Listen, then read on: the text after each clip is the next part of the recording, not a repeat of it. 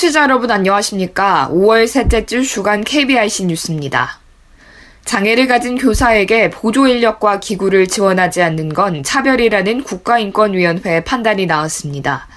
인권위는 경기도 교육감에게 장애인 교사가 원활하게 직무를 수행할 수 있도록 필요한 지원을 하라고 권고했습니다.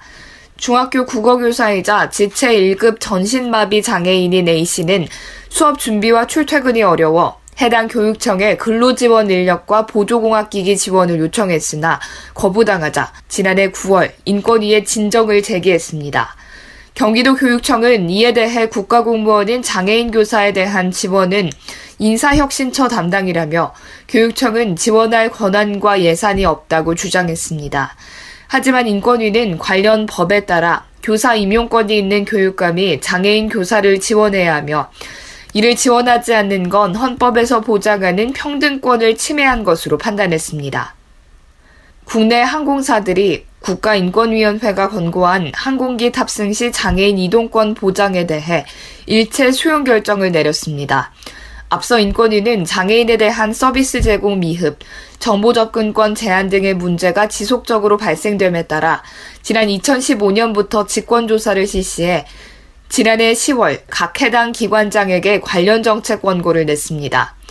이에 대해 한국공항공사는 여객 탑승교를 공항 건물 구조상 설치할 수 없는 세계공항의 휠체어 승강 설비를 금년 중 구비 운영할 예정이라고 밝혀왔으며 인천국제공항공사도 여객 탑승교와 항공기가 연결되는 부분의 높낮이 차를 제거하기 위해 이동식 경사판을 지난해 말 74개 탑승교 전체에 비치 완료했다고 전했습니다. 아울러 국내 7개 항공사도 인적 서비스 제공 및 서비스 담당 직원 교육, 휠체어와 상반신을 가둘 수 없는 장애인을 위한 고정용 안전벨트 비치, 장애인이 항공기 이용 시 사전에 항공사에 필요한 서비스를 요청할 수 있는 시스템 마련 등을 현재 시행 중이거나 향후 시행할 예정인 것으로 알려졌습니다. 인권위는 장애인의 항공기 접근성이 지속적으로 향상될 수 있도록 이들 기관들이 향후 시행할 예정이라고 밝힌 사항에 대해서는 그 이행 여부를 지속적으로 점검할 예정입니다. 유엔 장애인 권리위원회 최초로 발달장애인 위원으로 선출된 로버트 마틴이 지난 17일 오후 국회 도서관 대강당에서 발달장애인 자기권리 옹호 운동의 과거와 현재 그리고 미래를 주제로 강연했습니다. People First 운동은 1974년 미국에서 시작된 발달장애인 권리 운동으로 우리는 장애인이기 전에 사람이라는 한 발달장애인의 발언을 계기로 시작됐습니다. 미국을 비롯해 뉴질랜드와 영국 등 43개 나라에서 People First 운동이 진행되고 있으며 한국 People First는 작년 10월 출범했습니다. 이 자리에서 마틴은 우리가 어떤 결정을 내리는 것을 좋지 않게 보기도 하지만 우리는 하고 싶은 것을 선택하고 결정하며 성인으로서 표현할 수 있어야 한다면서 크리스마스 선물로 어떤 것을 주고받을지 이런 작은 것을 결정할 때도 발달장애인이 목소리를 내도록 하는 것이 중요하다고 강조했습니다. 이어 1등 시민이 있는 것도 그 밑에 낮은 등급의 시민이 있는 것도 아니라면서 모든 시민이 자유로워야 한다는 점을 생각하면 발달장애인 시설을 없애는 것이 맞다고 생각한다고 덧붙였습니다. 한국장애인개발원은 지난 17일 오후 이룸센터에서 올해 장애인 일자리 사업의 일반형 일자리 참여자를 대상으로 정보기술 자격 및 직무 역량 교육을 수행할 기관과 업무 협약을 체결했습니다. 장애인개발원은 지난 3월 전국의 정보화 교육 수행이 가능한 장애인 기관과 단체 등을 대상으로 공모를 진행해 서류 심사 등을 거쳐 전국 시도별 1개씩 총 17개 기관을 선정했습니다. 이들 수행기관은 오는 6월부터 9월까지 주 1회 2시간씩 12회에 거쳐 장애인 일자리 사업 참여자 정보기술 자격 교육을 진행하며 교육 종료 후 10월 중 취업 전 기술 등 직무 역량과 관련한 내용으로 교육을 1회 실시할 예정입니다.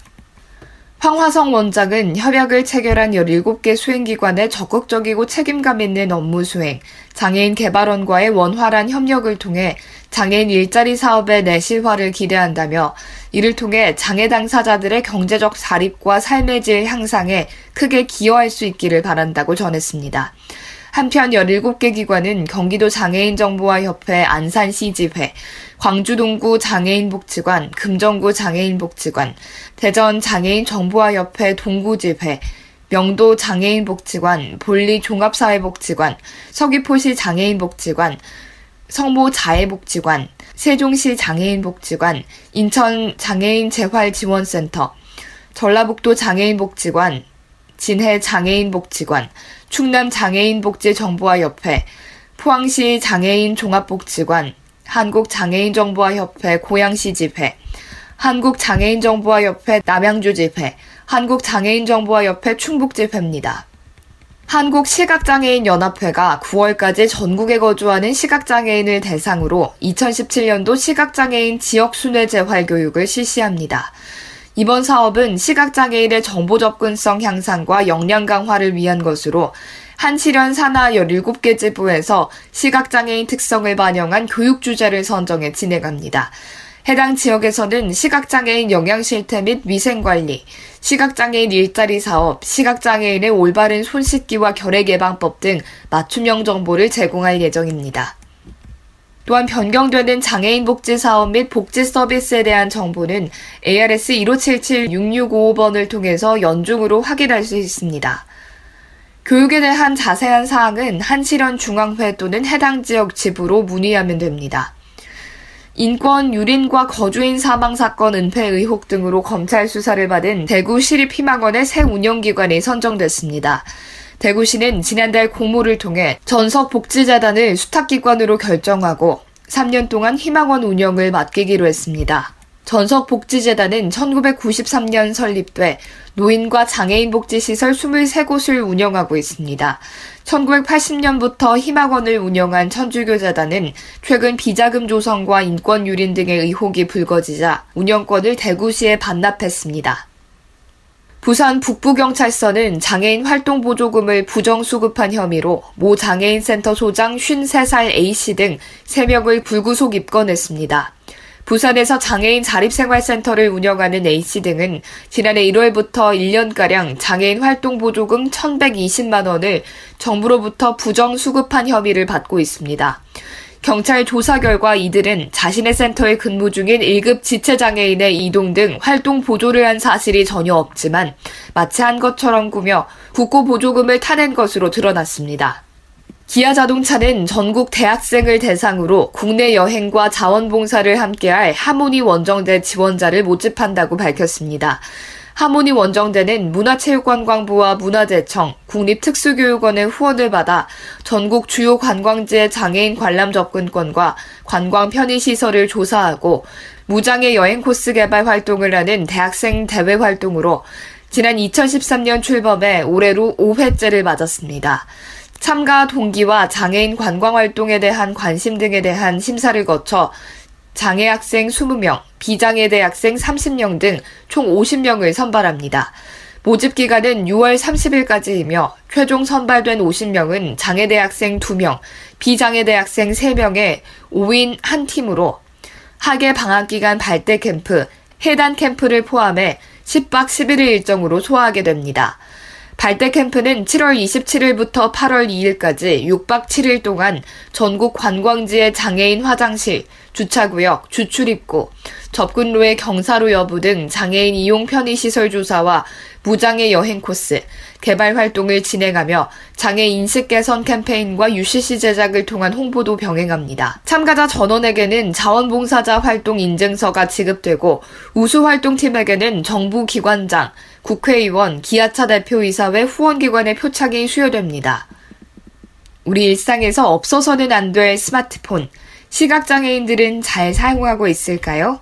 화면을 읽어주는 기능이 있지만 여전히 불편함이 큽니다. MBC 뉴스 이준희 기자입니다. 시각장애인 손지민 씨는 약속 장소에 갈 때마다 사전 조사에만 1시간을 씁니다. 손지민 시각장애인 찾아가려고 하는데 위치 좀 확인하려고요. 몇 초면 길을 찾아주는 지도 앱이 있지만 화면을 제대로 읽어주지 않아 무용지물입니다.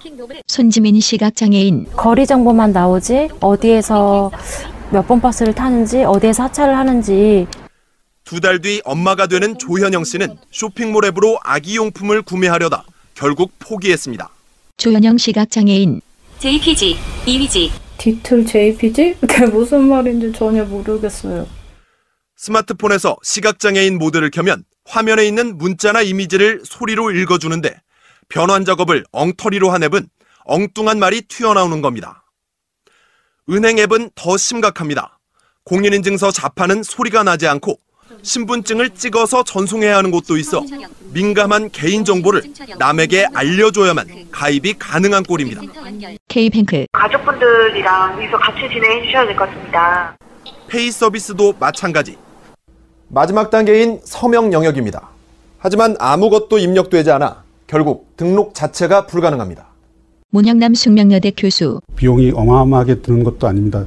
관심과 인식 부족 때문에 시각장애인을 얼마나 배려하는지를 평가하는 모바일 앱 정보 접근성 점수는 4년 연속 70점대 수준. 미국과 유럽연합처럼 모바일 앱의 정보 접근성을 의무화하는 법안은 6개월째 국회에서 잠자고 있습니다. MBC 뉴스 이준입니다. 이상으로 5월 셋째 주 주간 KBRC 뉴스를 마칩니다. 지금까지 진행의 유정진이었습니다. 고맙습니다.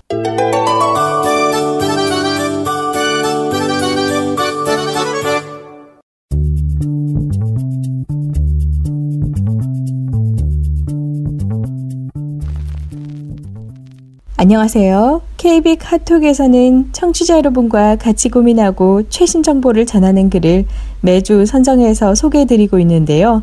이번 주 KB 카톡에서는 국민일보에 실린 기고문을 살펴보겠습니다. 특별기고, 장애인 고용 배려 필요하다. 오동록 서울한영대학교 재활복지학과 교수, 낭독자 김보미. 문재인 대통령은 기회는 평등할 것입니다. 과정은 공정할 것입니다. 결과는 정의로울 것입니다. 라는 새 정부의 캐치프레이즈로 국민들에게 큰 감동을 주었다. 이러한 메시지를 우리 사회의 소외 계층인 장애인의 일자리에 비추어 보면 우리 사회는 장애인의 고용에 평등한 기회를 제공했는지, 과정은 공정했는지, 그리고 결과가 정의로웠는지 의문을 가지지 않을 수 없다. 시장은 장애인의 사회적 배제를 당연시했고 일자리에서 배제된 장애인은 곧바로 모든 법적 권리를 잃어버린 상태로 전락해야 했다. 사회적 배제는 우선 장애인의 기본적 권리가 부인당하는 현실을 방치하는 결과를 낳는다. 특히 장기 실업은 더욱 그러하다. 따라서 일자리야말로 사회적 통합을 위해 가장 중요한 요소이다. 고용시장이 신체적 취약점을 지닌 장애인들에게 적절하게 배려하는 게 필수이다. 국가는 장애인이 취약한 노동 생산성은 어쩔 수 없이 지닐 수밖에 없다는 사실을 인정하고 비장애인과는 다른 차원의 일자리 정책을 펴야 한다. 미국은 장애인법을 통해 장애인에 대한 적극적인 우대 조치를 규정하고 장애인의 열악한 지위에 대해 실질적 평등을 효과적으로 실현하기 어려운 현실을 구체적으로 제시하고 있다.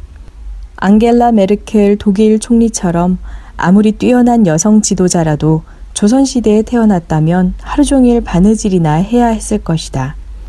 이처럼 재능은 시대를 타고나는 운과 같은 것이다. 기회의 균등과 능력 위주라는 원칙만으로는 장애인을 바른 방법으로 사회와 통합할 수 없다는 뜻이다. 개개인의 재능이 서로 다르다면 그 불평등을 수정하기 위한 배려가 필요하다. 육상 트랙에서 서로 저마다 다른 달리기 재능을 가진 선수들이 각자 출발선에 서 있다. 서로 다른 저마다에게 적합한 출발선의 조정이 필요하다. 일반적으로 정부와 기업들은 장애인의 일자리 지원에 관련된 비용을 미래에 대한 투자라고 여기지 않는다. 그러나 장애인 고용에 소요되는 비용은 결과적으로 우리 사회에 더욱 많은 편익을 제공한다는 연구 결과가 수없이 보고되고 있다. 기업은 장애인을 고용하기보다 법적인 부담금을 내면서까지 장애인 고용을 기피하고 있다. 헌법 제32조는 모든 국민은 근로의 권리를 가지며 근로의 의무를 진다고 명시했다. 여성과 미성년자의 특별 보호 및 차별 금지, 그리고 국가유공자 상위 군경 및 전몰 군경의 유가족에 대한 우선적인 근로의 기회를 부여하고 있다. 장애인은 대한민국의 국민이 아닌가? 국민의 기본권을 보장하는 근본 규정인 헌법에 장애인이 고용에서 차별받지 않도록 특별보호 및 차별 금지를 명시해야 한다. 일자리가 장애인의 기본 권익을 보장해주는 것이자 재활의 시작이다. 고맙습니다.